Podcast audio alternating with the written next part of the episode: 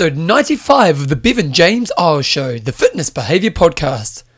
I'm going to share some thoughts.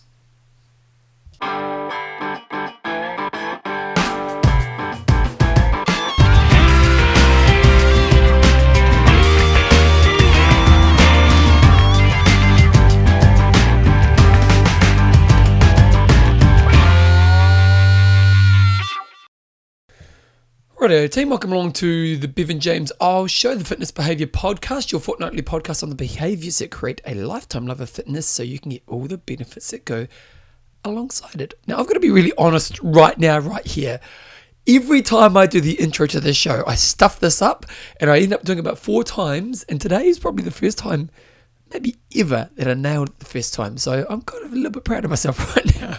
I know it seems very simple, but for some reason I struggle with it. Anyway, today's show is going to be a little bit different. It is in the holiday period. We are in the summer break in New Zealand, but we're in the holiday season in most parts of the world. So I'm doing a little bit of a different thing. One thing I'm going to do is I'm just going to go back and put one of the really early episodes on.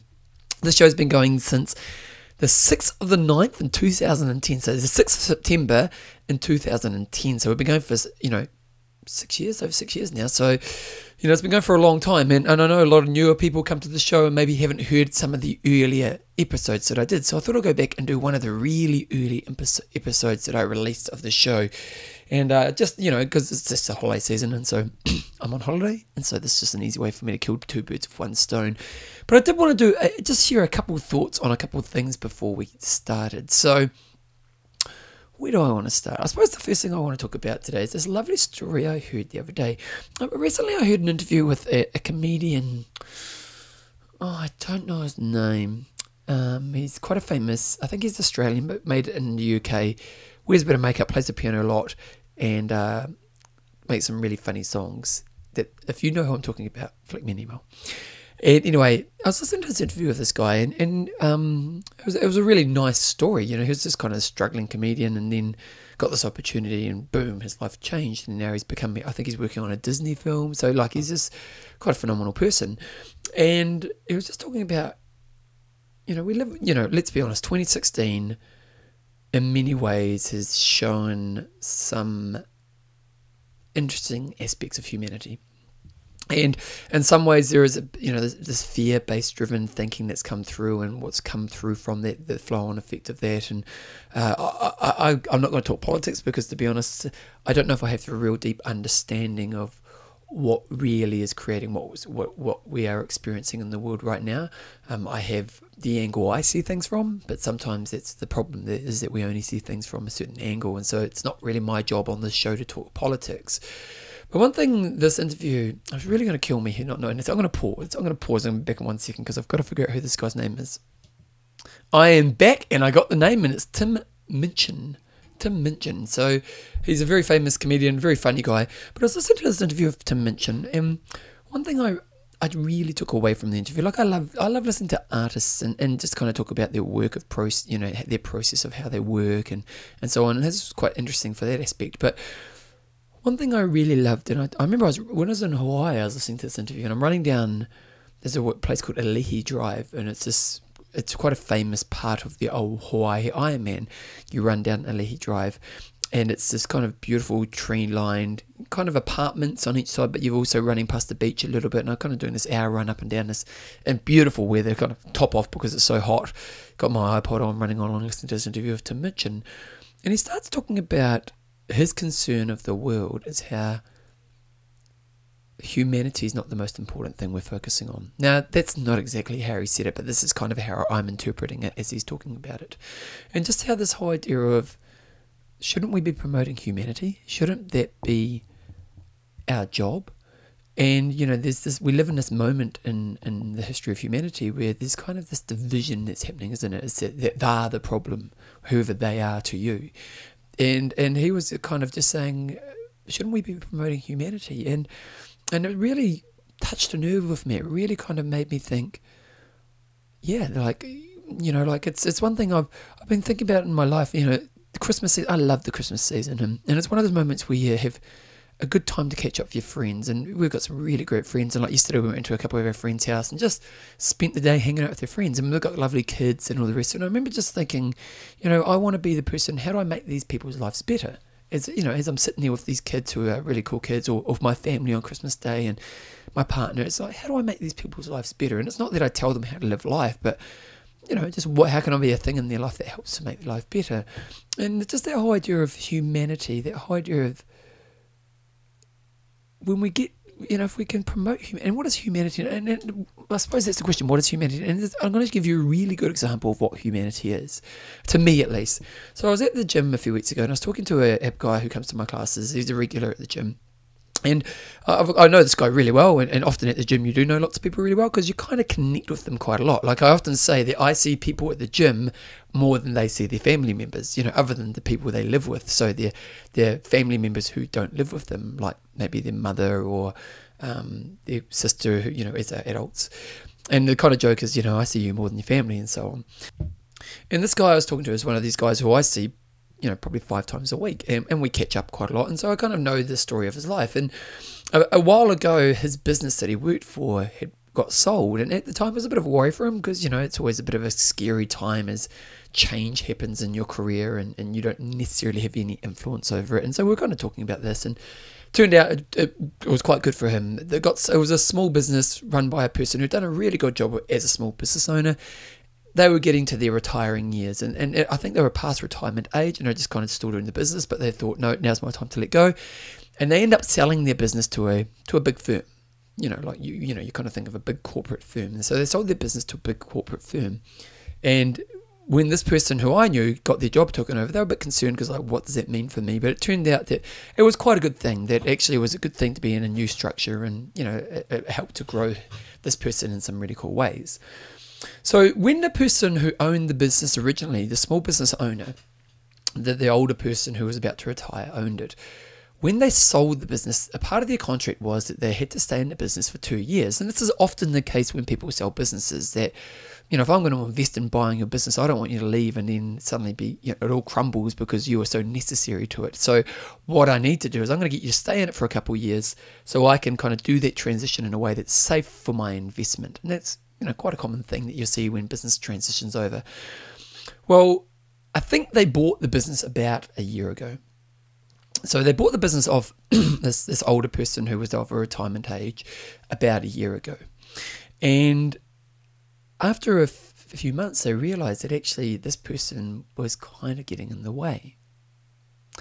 And I was talking to the, the person I know at the gym about this, about this person was kind of getting in the way, and um, it was a bit difficult because obviously the higher level business maybe had better structures, maybe had better way of doing things, and and actually the person who bought the business, who they bought the business off, was a bit of a doorstop, really. Now this is a really interesting moment, isn't it? Because how do you deal with that moment?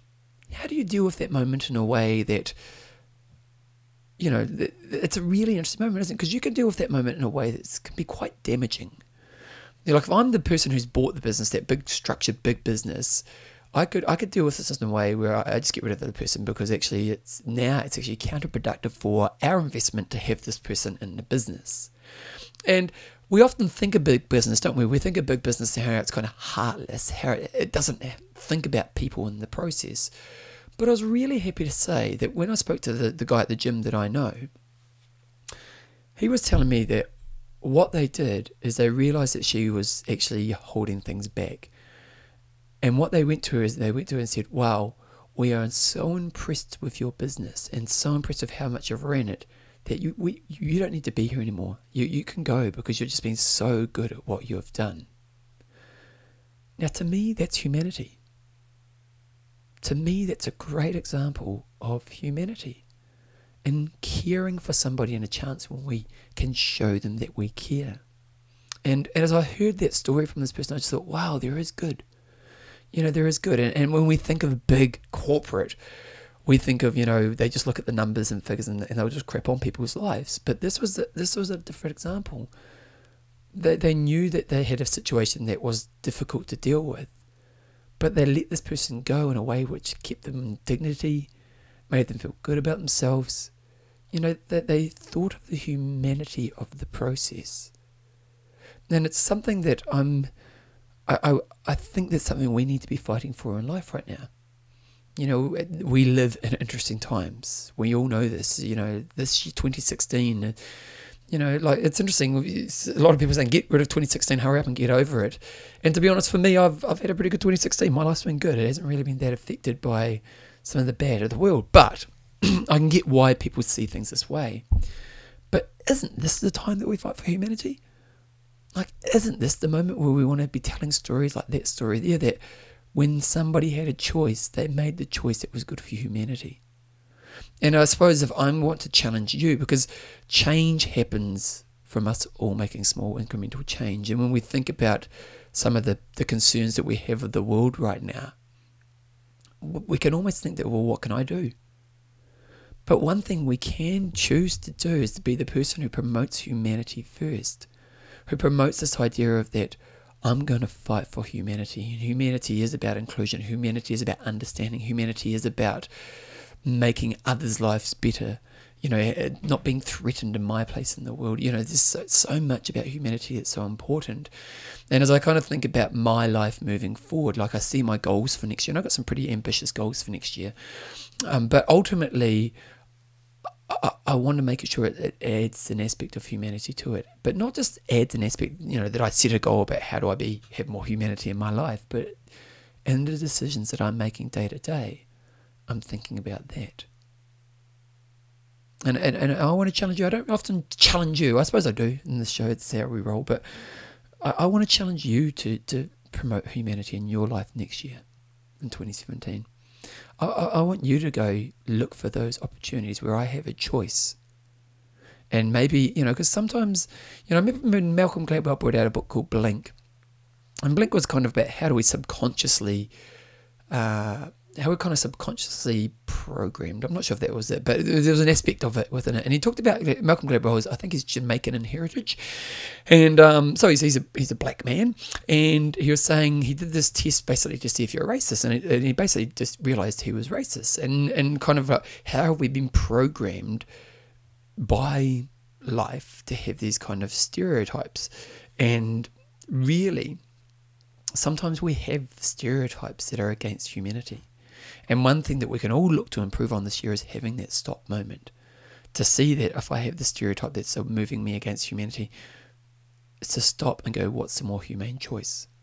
How do I become the person who promotes humanity in my life? Because the world needs that from you right now. We all need that from each other. We need this to be the winner humanity.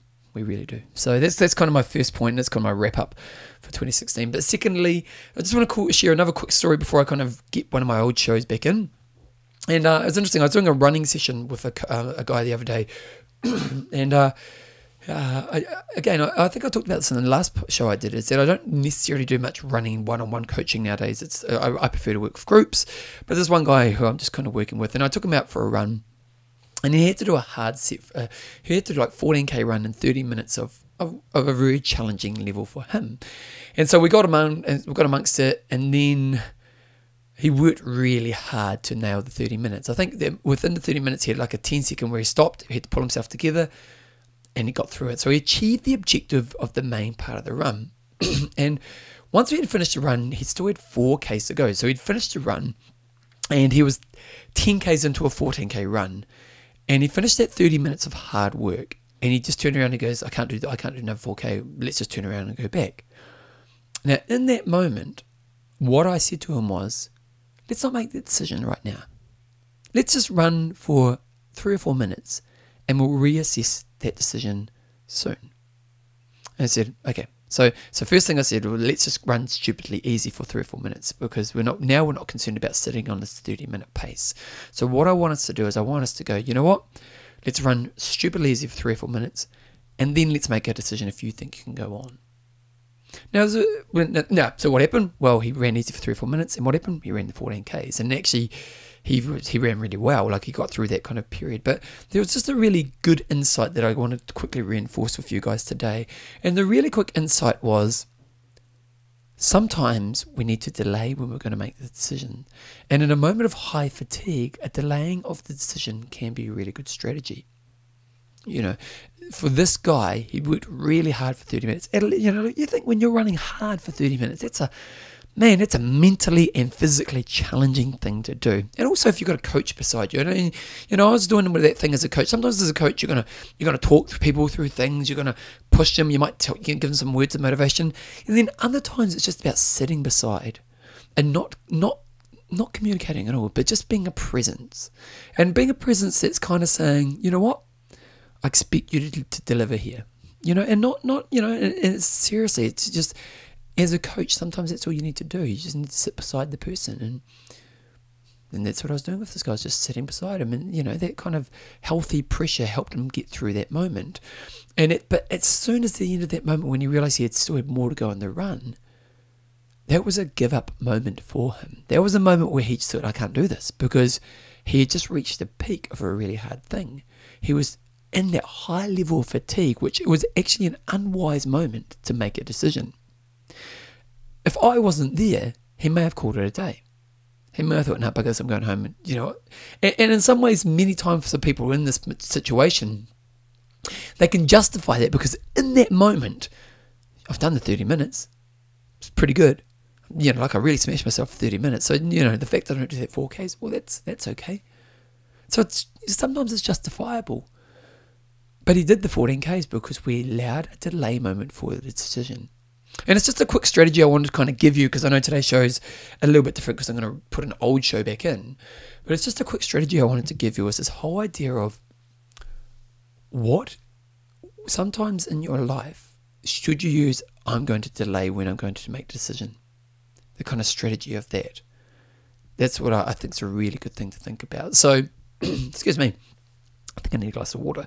But just you know learn that within yourself. We used to use it in triathlon a lot. Don't give up yet. So you'd give what we call a give up moment when I was doing Ironman. You you know you're an Ironman, you're going crazy, and you'd be doing this crazy training, and you just get to the moment where you want to give up. And it was like, okay, you can give up, but you can only give up in half an hour from now. And once you got to half an hour, I was like, oh no, fine, I'll keep going. And just that whole idea of don't make the hard decision in the toughest moment. Wait, give yourself some space and then give make the decision later on. So there we go. That's, that's the main gist of today's show. Patrons of the show, I've got some amazing patrons of the show. If you want to become a patron of the show, geez, you mean a lot to me, those patrons. Really does. You know, like I'm working on getting my website updated. I'm, I'm working on this course. I've been talking about this course that I've been doing. I'm hoping it'll be ready to release in April. And, and um, yeah, Jesus, I'm putting a lot of work into it. I'm putting a huge amount of work into this course. I want it to be great. And so, excuse me. So, uh, but those people who have been patrons of the show, you're helping me contribute to doing a new website, doing this new course, doing all of these types of things. And so it's really cool. So I just want to name a few of the patrons. Lana Kingy, she is the queen of change. I see she's over skiing. I'm on, she's, I'm an Instagram friend of hers, and I see she's over skiing somewhere in the cold part of the world. It's very hot here in New Zealand. We've got uh, Wendy, the rock star Schaefer, and then we've got Louisa Crosby, the kitchen queen. Oh, Louisa, she was at my class the other day. Louisa is the one who's got the blog, and she does a really great blog around nutrition. She's also pretty hardcore at the gym. She was doing my body tech class the other day. We've got Ella Boom Boom Pow Green, and we've got Darren Busine, and he is Darren Dangerous. Dangerous Darren Busine. So if you want to become a patron of the show, you go to Bevan James Oz. It's pretty obvious. There's a link on the on the page. You'll see my, my website's pretty outdated nowadays, and it's going to be changing because of the patron. So if you want to help me in that, I really appreciate it. Anyway, team, thank you so much for this. Let's get into the show and let's put a main gist of. Now, I'm not sure which one I'm going to choose, but you're going to discover pretty quickly. It's going to be. I'm going to choose one from the first 10 episodes I did. I've got a few that I can choose from, and I'm going to do that right now. Here we go.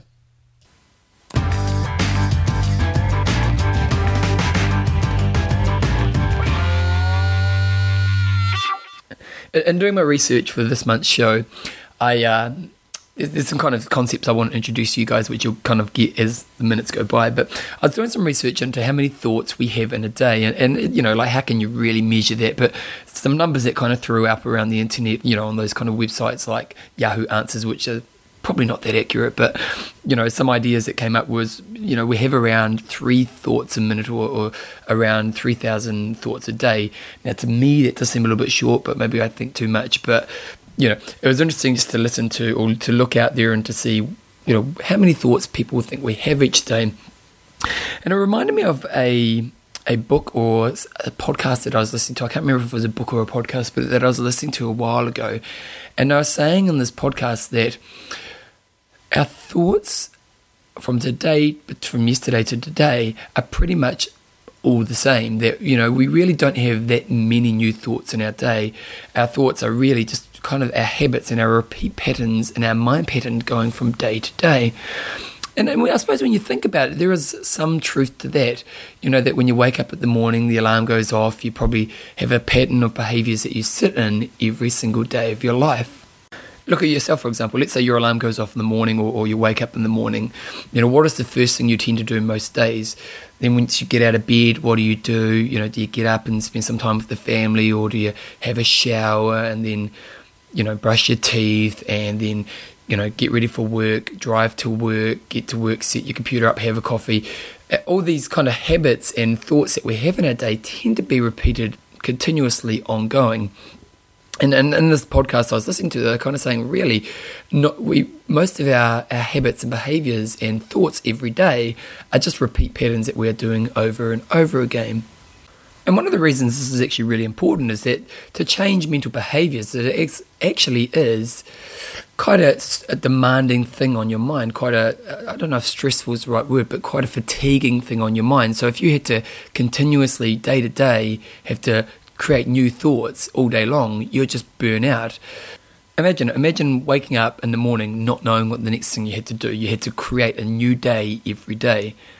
You know, you would get out of bed differently. You'd, you'd, you know, have breakfast before, and you'd have to create a new breakfast, not the same cereal that you have every day. And then you have to find a new toothpaste or a new way to brush your teeth. Uh, you have to find a new answer to every solution you have in your life right now. That would be really, really hard. So it's partly why that you know that is partly why we do have this kind of system of thoughts, which are really just repeat patterns day in day out. But what's interesting is when you look deeper into your thoughts, is that often one thought then triggers on the next thought. For example, thought A will trigger thought B, which would then trigger thought C. Uh, let me think of an example of this. Um, you turn up to work in the morning and the first thing you do is turn on your computer. The next thought you have is, okay, well, the computer's warming up, so I'll go have my hot drink. So you go put on the jug, you talk to your workmates while your hot drink is getting up.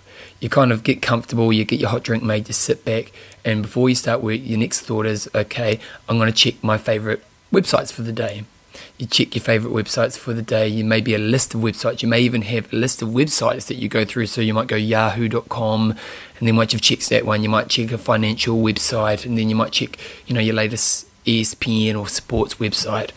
Then after that, there'll be another thought pattern you have. You might have to make sure your desk is tidy before you start working, and so on. And often, if you have this habit of having those things all in place, that is a habit that you have every morning. So when you turn up to work the next day, first thing you do is once you push that computer, your next thought becomes, oh, I need to make that hot drink. Then once you've made the hot drink, you then your next thought becomes, oh, I need to check my websites. It's that A triggers B, triggers C. A, turn on my computer, triggers B, make a hot drink, triggers C, I need to check my websites. And this is partly how the mind works and when it comes to action triggers or triggering the next thought. In that one of the reasons our daily habits are so easy on us mentally is that it's almost like one thought is installing the next behavior in place. The thing is, these these actions, and, and the term that's used is action triggers, or um, there's another one I, I, can't recall right now, but actually I'll call them action triggers. Um, there's a book called Switch um, from Dan and uh, the Heath brothers, and they talk a little bit about this. But there's also a guy called Peter Gollwitzer. I'm not very good with last names, so Gollwitzer um, and he's done a lot of research on this stuff, and if I'll put some links to the show notes on his work because there's some really good reading on there. But he really talks of the concept of action triggers as well. And the thing about action triggers is they don't determine if your behaviors are good or bad behaviors. The ABC pattern doesn't, you know, they don't know if it's a positive behavior or not. They just instantly, the mind will just instantly come up with the next thought. So, what does that mean for you? Well, you need to start to become aware of what your action triggers are, what your next thought in the process is. And then you need to be able to think, well, is that moving me towards behaviors that I want in my life, or is it moving me, you know, towards behaviors that I don't want in my life?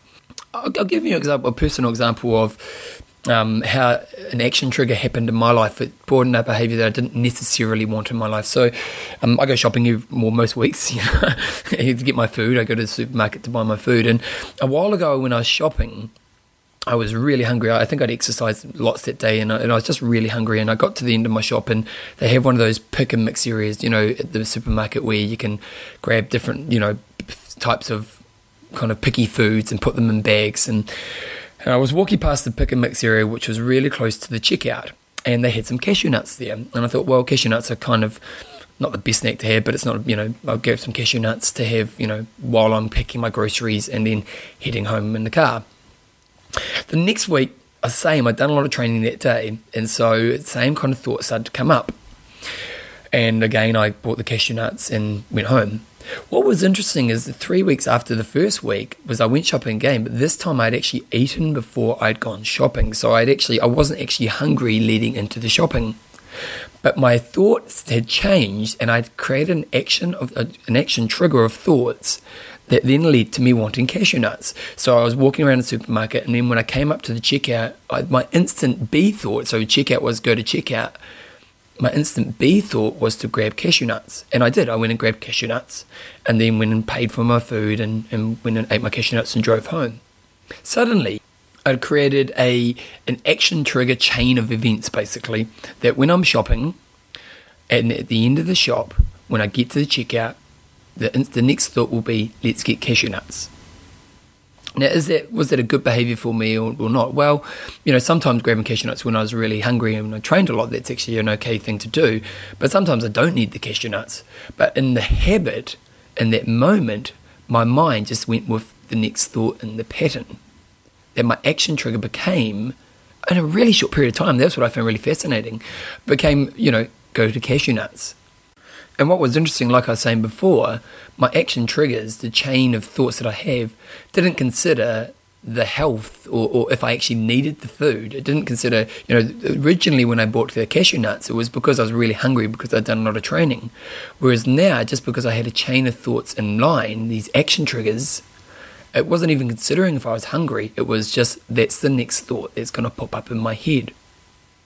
Think about yourself think about all the times, and I'm sure as you're listening to this, you're probably starting to become aware of when you're doing this. I know for myself, um, there was a period of time when I was biking home from the gym, and I just started suddenly stopping in at the dairy every time, and I created, and these action triggers can happen so quickly.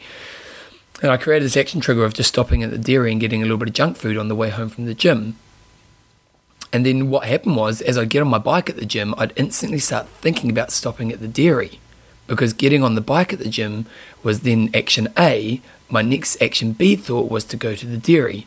I'm, I'm sure as you're listening to this, you actually can probably look at your own thought patterns and kind of see how these action triggers work. How, you know, at certain times in your life, you have this behavior that you have, and then instantly the next thought pops up in your mind. And then once you've had that thought, the next thought pops up in your mind. So what would, what can we use with this? What can we do with this knowledge to help us improve you know, our behaviors and it's going to move us in a direction that we want to go with. Got to talk of an interesting study that uh, Peter Gollwitzer did um, around action triggers and to see, you know, if they could be effective in changing behaviors. And, and first of all, what he did is he gave um, students this this kind of fun, easy way to get a credit, basically. So he said, look, if you can write an essay about what you did on Christmas Eve and turn it into me on the 25th of December, so obviously the next day, I will give you a free credit towards your end of the year result. When he did it, only 33% of the, the students actually turned in, you know, really easy credit just to write up a report about what you did on the day before Christmas. So I suppose 33% would be what most people would kind of assume, what, you know, the kind of turn in rate that would work in that situation. But what Peter was interested in was could they then train students to actually put action triggers in place so that they could be more successful in getting kids to turn in papers in these types of situations. So then the next time they did it, what they did is they actually got the students to write down a set of action triggers before they went home, you know, and had the opportunity to do the study. So I don't know exactly what action triggers they may have done, but they may have said, okay, when I get home, the first thing I do is I'll grab my pen and paper and sit at my desk. Then what I'll do is I'll do a brainstorm of all the things I've done. Then what I'll do is I'll write my paper. Then what I'll do is I'll spell check it. Then what I'll do is I'll hand it in. So they planned a set of action triggers, their A, B, C, and D thoughts based on what they were trying to achieve. When they did it the second time, 75% of the students who were using the action triggers that they had put in place handed in the, pre- the paper and got the easy credit.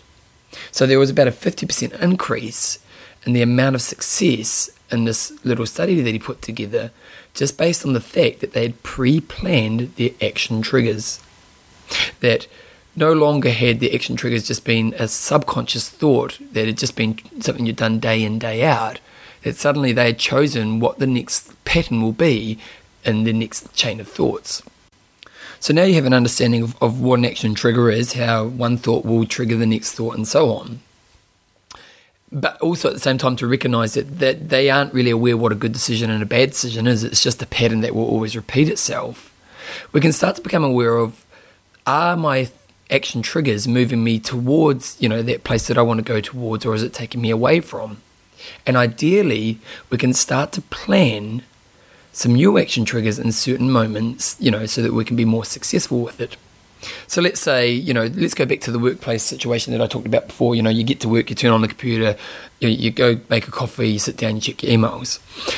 Well, what you could do is, you know, you look at your action plan and you go, okay, well, really, I, in that first period of my day, I waste half an hour before I actually start getting any work done. That's actually not productive for me and my job. I, if I got extra half an hour work done, you know, I, I say I'm so stressed at work, but I kill half an hour just by mucking around. Why don't I set an action trigger up so that once I turn the computer on, I'm more productive straight away?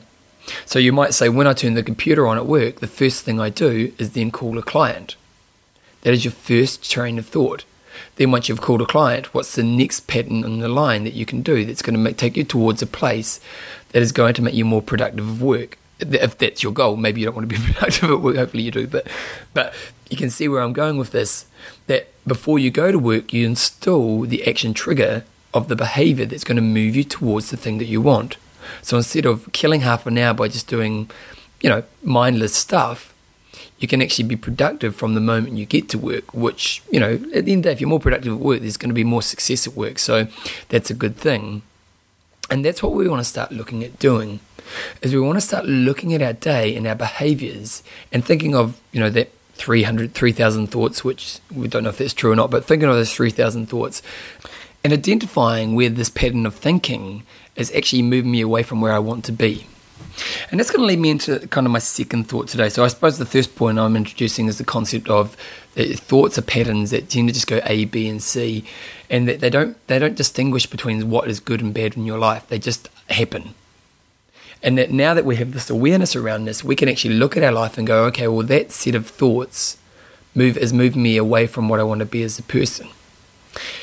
And what Peter's study, Peter um, Gollwitzer's study, is saying is that if we can do some pre-planning before the moment where the thoughts pattern starts to start, then we can be successful in changing those patterns and putting better triggers in place so that we end up with better behaviors. And this is where I want to go into the concept of crucial moments planning, crucial moments in your day. And, and, and I, I suppose I'll, when you think about your day, you know, if we go back to most of our patterns, most of our days, just the stuff we did yesterday, it's, you know, 3,000 thoughts and, and most of them are just the same. If we go back to that, when you think about your day, you probably have a handful at max of tough moments where you have to make really good decisions for yourself your crucial moments where you have to make good decisions.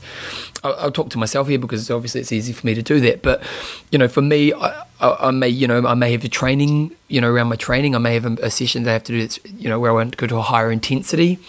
I may have um, some eating struggles. You know, like for me, I've talked about in the past, sugar is my weakness. So for me, you know, trying to have discipline around a healthy amount of sugar is um, or sweet things is, is, you know will be a struggle. Um, for me, sometimes it can be procrastination with my computer. So you know, in my day, if I wake up in the morning and I think about my day and my thought kind of period, I really try to think of in today, what are the crucial moments that I need to be aware of to make me successful in this day? Now, sometimes it'll be a, a, big event. It may be something that you've worked towards that's really huge and that's a significant event today. But I really think that most days present you with two or three opportunities that where you, you can make good decisions that are going to move you towards the place you want to go, or you can just fall on all bad habits which are moving you away from the place that you want to go. And I think that if we go back to Peter's study about, you know, if you plan, you go, you know, there's a 50% increase in one, you know, in success in their study.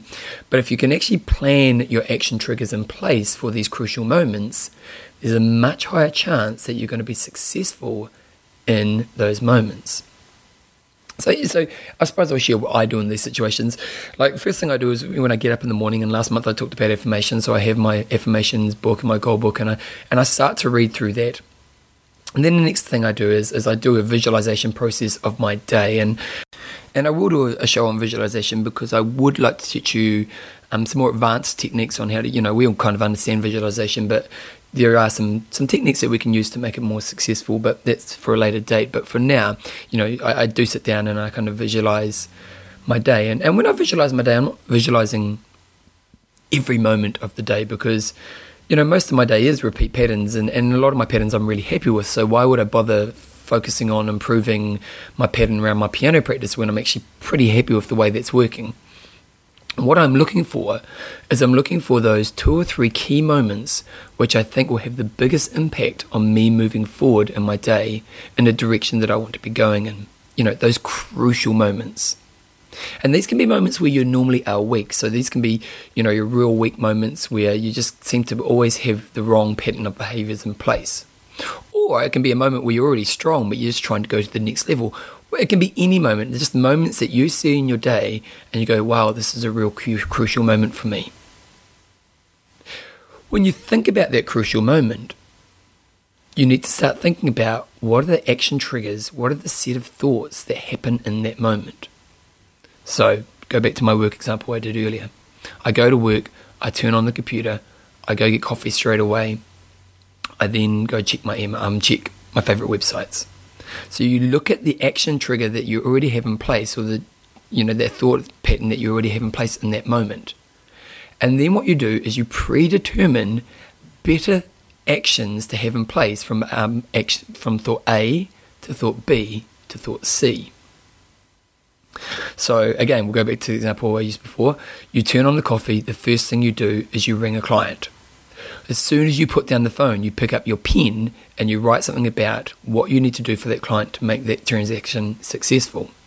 Once you put down that pen, then you go and you open up a program that you know is really productive and you close down all the other programs on your on your desktop or your screen so you have no distractions when you're working and so on. You kind of see where I'm going for this. So in the morning when you're doing your crucial crucial moment planning, you're trying to install action triggers that are going to move you towards the direction you want to go in. Now this show is called fitness behavior, so I suppose I would look at it as a fitness type of thing. Let's look at exercise. Let's say for let's, I'll talk to two people. I'll talk to the person who doesn't exercise at all, and then I'll talk to the regular exerciser. For the person who doesn't exercise in the morning or at all, look at the times when you go towards exercise and look at the thoughts that you have that hold you back in that moment. So you may wake up in the morning, you think, okay, I want to exercise at 10 o'clock, and normally at 10 o'clock comes along, you may sit down and turn on the TV first of all. Now, sitting down and turning on TV is not moving you towards exercise. Then, once you sit down, you might think, oh, I might just get a snack and then I'll go for my walk after that. But then, once you get a snack, you sit down and you start thinking of the next thought that's moving you to, away from the action that you want to do. So, what you could do instead is at 10 o'clock, you look at the clock, and the first thing you think to do is, I'm going to grab my shoes. I'm going to put my shoes on. Then the next thing I'm going to do is get my watch ready so when I can walk out the door. The next, once you put your watch on, the next thought you're going to be doing is going to be walking out the door. Then the next thought you're going to be doing is just get moving around the block. Something like that. Like this, you know, I don't know if that's the perf- perfect solution for the, the line of thoughts that we're talking about here, but that's what you're looking at doing. Is in those crucial moments in your day where you normally have weakness, you're setting up a chain of actions that are going to move you towards the, the thing that you want to be doing. For the more advanced exercise, for people who actually regularly exercise, it's more about intensity. You know, like for someone like myself, like today I'm planning to go for a run at 11 a.m. And I know I'm going to be able to get out the door and go for a run because, if anything, my, my 3,000 thoughts have taught me how to, you know, get my shoes on, get my watch ready, get my iPod ready, have my favorite music ready to rumble as soon as I walk out the door. For me, is that crucial moment is when I need to pick up intensity in my run. Because if you think about action triggers, it also works out in intensity and training. Often people stop getting results from fitness because they just train at the same level all the same time and never really challenge their body to adapt to a new level. So for me, the challenge in today's run is I'm going to set some interval times. I'm going to do a 10 minute warm up. I'm going to do 20 minutes good pace, 10 minutes off, 20 minutes good pace, 10 minutes off. It's going to be about an hour altogether. Now, my warm up will be sweet, but the crucial moment for me in today's run is to sit at about a 15% harder intensity than what I would normally run at. So, what is going to be the action triggers that is going to help me achieve that at that time? Well, with the iPhone, I love the iPhone and it's really great to run with. Well, it's, it's a bit of a handful, but it's, it's, it's a good device because some of the technology that's with it. So they have um, the first thing I'm going to do is my action trigger will be okay. Well, I'm get running, so that's okay. That's in my easy thoughts. I'm going to have a timer that goes off at 10 minutes, letting me know that it's time to start picking up the intensity. The next action trigger I will do is put on my favourite song, a song that really lifts me. And I've, and I've just bought a new album the other day, which I'm really enjoying. So I'm going to put on that song right then. And then at the same time, I'm going to use some visualization and focus on my technique when I'm running so I can maintain that intensity. I'm also going to have my phone, because luckily I've got this really cool app called um, Runmeter, I think it's called, and it can talk to you in your ears, telling you how fast you're going. So I'm going to get every five minutes, I'm just going to get it to give me an indication of my speed, so it gives me an idea of how well I'm doing in this time. What I'm doing there is I'm setting up that crucial moment to actually run faster. Now, if I just went out for a run, I'd probably just run how I always ran. But by setting some action triggers and plan for those crucial moments in training, I'm able to go out there and achieve a much higher intensity or level of running, which is going to equal better results for me physically. And that's ultimately what we want to be doing with this information, is we want to be looking at our day, and, and I'll take it all step, you know, steps back to the start, that we want to be looking at our day and going, when are the crucial moments in my day? What are the the chain of thoughts that I have normally in those moments? I turn the computer on, I go to the you know coffee, I, I look at my internet websites. Are those thoughts moving me towards the person that I want to be? You know, in the work one, I want to be a better worker, I want to be more productive. You know, losing half an hour by doing those things, is that actually moving you towards where you want to go or away from where you want to go? If they are moving you away from where you want to go, what action triggers are better triggers to have in place to make sure that I'm going to be moving in the direction that I want to go. And this is where you do your pre planning and you create new action triggers. Now, the good thing is, what's really the good news is, is that at first it's going to be a bit of a conscious effort and it will seem like a bit of a mental challenge. It's something that you have to program in place so that you know it works ongoing. But after a while, you train your mind to think that way all the time that, you know, when you turn up to work, suddenly three weeks from now, if you've planned these crucial moments planning, the first thing you'll do is turn on your computer and you'll instantly think, oh, I need to ring a client. And so those good behaviors no longer become such a mental struggle because the action trigger just knows that my next action trigger will be this next thing. Thought A represents thought B, which then goes on to thought C. And so you're consciously choosing to put good thought actions in place that you're going to be so you're going to be living the behaviors that work for you in your day so, so I suppose what's your homework? You know, how, how do you implement this in your life? And uh, I think the first thing you do is, is spend a couple of days just being aware of your action triggers, being aware of your thought A, your thought B, and your thought C in, in all situations. And, and, and over the next few days, just think to yourself, well, is, does this chain of thoughts, does this pattern of thoughts move me to where, to where I want to go? And then the more you become aware of this, the more you can figure out the moments in your day. Because you know what? I imagine most of your day you're doing good thoughts. You know, like, uh, you know, getting up and brushing your teeth and all that stuff's good stuff. So you don't need to change that. But if you can find those crucial moments, those key moments in your day, and then predetermine some action triggers to go to alongside those, you're going to find that you're installing strong habits that are going to move you into a place where you're going to be happy with yourself or with your behaviors more and you'll get better rewards from those behaviors. This is a skill. This is like riding your bike. This is something that you're just going to have to practice. And uh, I find it works best if I do it in the morning, the first thing before I get out of bed. It's the first thing I do in the morning. I wake up, I do my affirmations, I do my visualization, and then I just sit there and I just look for those crucial moments in my day. And I, and I find through experience that I've really, I get, I probably have two or three moments a day where I think well, these are going to be the challenging moments. And then, you know, my 3,000 other thoughts that happen in my day, that I'm pretty happy with most of those. And so, plan your time and practice and practice and practice. And the more you practice this stuff, the more you'll be able to move towards behaviors that give you the results that you want in your life. I know it will seem a little bit challenging at first, but I really believe if you stick at this, you're going to create more and more good behaviors, but you're going to create a better version of you.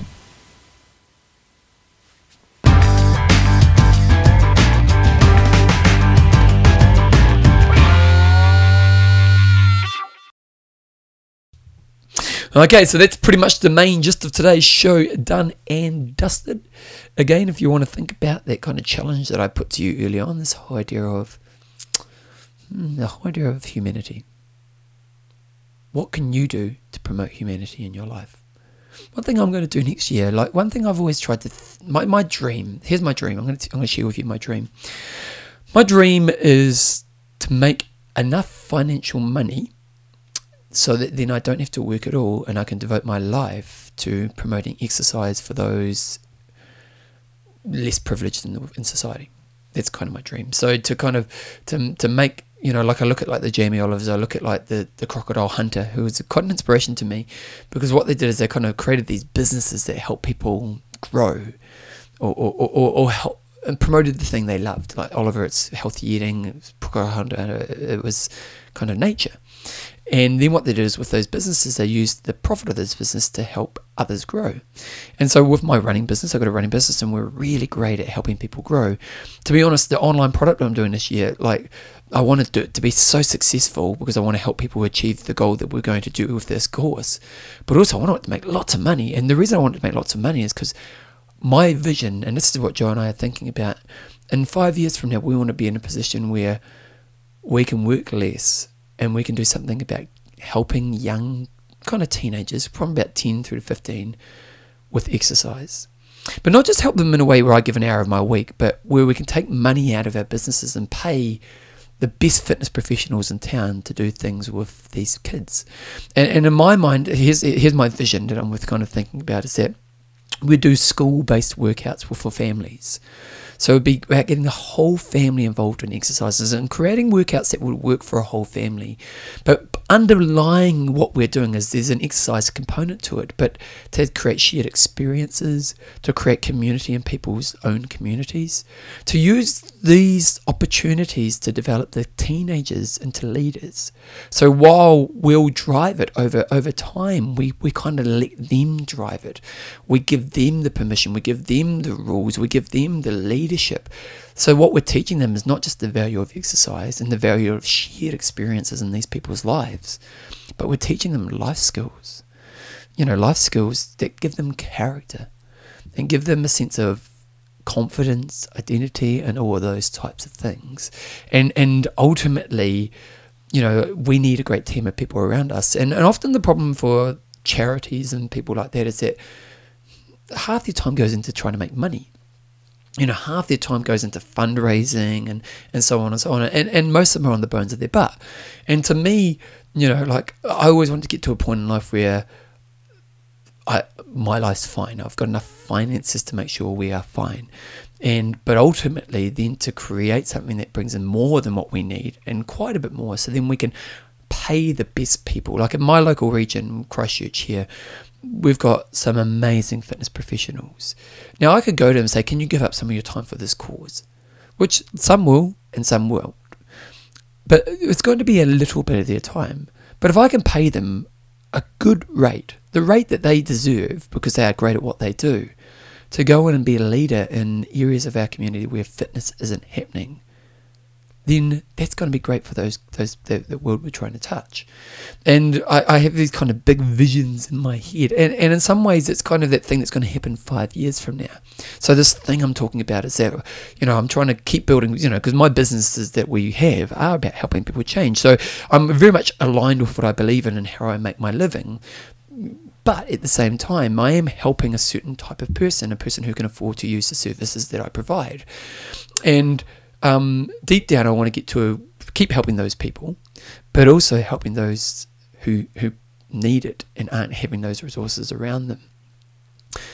But in my mind, my downfall has been that I'm kind of spending most of my energy on the now because you know it's kind of that. I remember Warren Buffett was like uh, he wasn't going to give away his money until he died because he's like, well, I can make more money now, and the more I spend making money, the more I'm going to have to give away when I die. and then Bill Gates came along and he has his charity and he's pretty phenomenal what Bill Gates is doing. Like he's going to solve malaria. Like, wow, that's that's mind blowing. You know, eh, what a, so much respect for.